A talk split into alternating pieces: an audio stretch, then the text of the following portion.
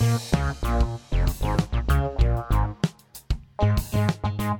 Welcome to the Humans of Hospitality podcast trailer, where I just wanted to spend a couple of minutes explaining to you the concept of what this weekly podcast is all about.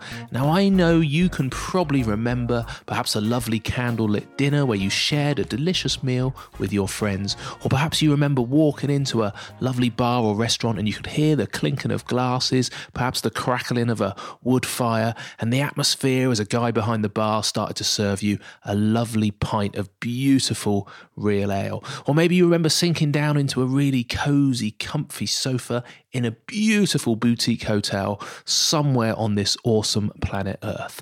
And all of these vivid memories are fundamentally brought to you by the humans of hospitality. They're the amazing behind the scenes chefs or bakers, or the farmers, or the brewers, or the hoteliers, the designers, the restaurateurs, and the entrepreneurs. And these people who fundamentally make you feel welcome every single day for a living. And as a result, they make our lives richer. This podcast is all about celebrating and sharing their stories. So you may well ask, why on earth do you care? Why do I travel around the country finding these incredible stories for you? Well, my love for the world of hospitality and food and drink and all of these shared stories goes back to when I was traveling around Asia, Australasia, and the Caribbean many, many years ago. I was soaking up all these three dimensional richness, the sounds, the colours, and the tastes of different villages and towns and these incredible global cultures. And although I didn't realize it at the time, that's why I ended up opening my own hotel and restaurant so that the sharing of good food and drink and stories could carry on around me on a day to day basis. And in the last few years, I've started to get really nervous. I've started to get nervous about the big brands with their huge corporate budgets, making our wonderfully diverse and rich world of hospitality formulaic and dull. They've got the same repetitive concepts on every single street corner. And that genuinely really scares me. So that's why I want the voices of all of these brilliant humans of hospitality rather than the brands of hospitality to be heard.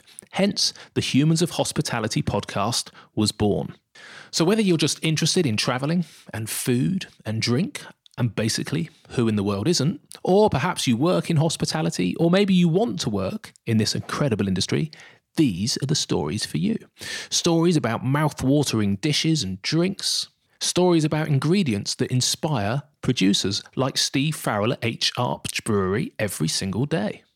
There is something like you mentioned about coming in on a cold, stormy day mm. and smelling that coffee and the chocolate from the malt. It's amazing. Mm, Absolutely amazing. Good.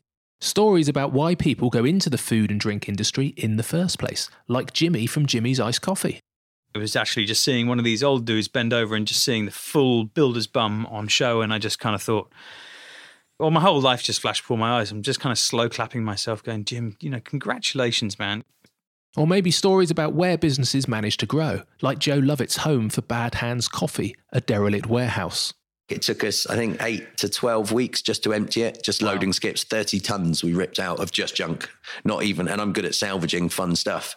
I don't think I even filled a bucket with anything that was worth keeping.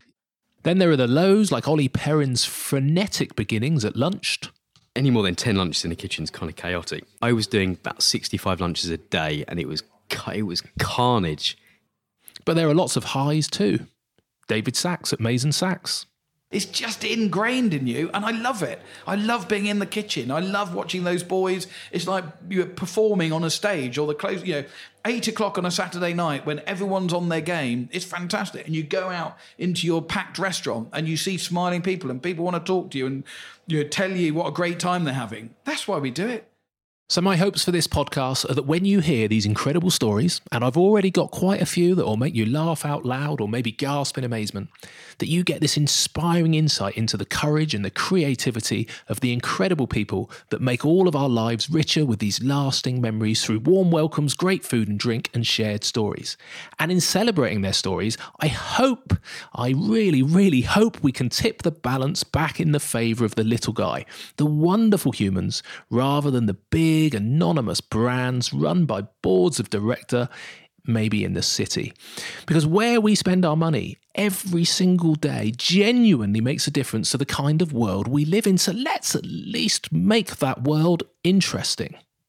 And finally, if you're looking at our logo and wondering what on earth a pineapple is doing in it, that plant means a lot to me because it's a story that's linked to hospitality.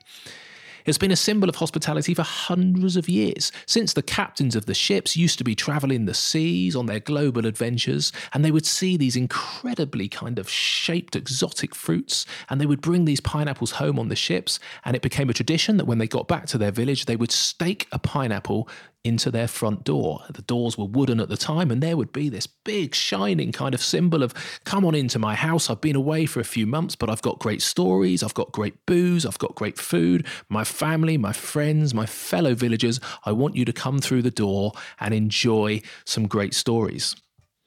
So, over the next few hundred years, you start to see pineapples carved into wood on bedsteads, maybe on signs outside inns. You'll see it in the reception areas of hotels, or you might even see it on the labels of various bottles of drink. So I want to carry on that journey. I want to carry on that story of the pineapple. I want to carry on sharing stories as I travel further and further afield. So that's it. As I said, I'm Mark Cribb. This is the Humans of Hospitality podcast. You can hear all of these stories on iTunes and Spotify and any kind of podcast player of your choice. And you can also join the community and join in the conversation at humansofhospitality.co.uk. Come on in and enjoy the conversation.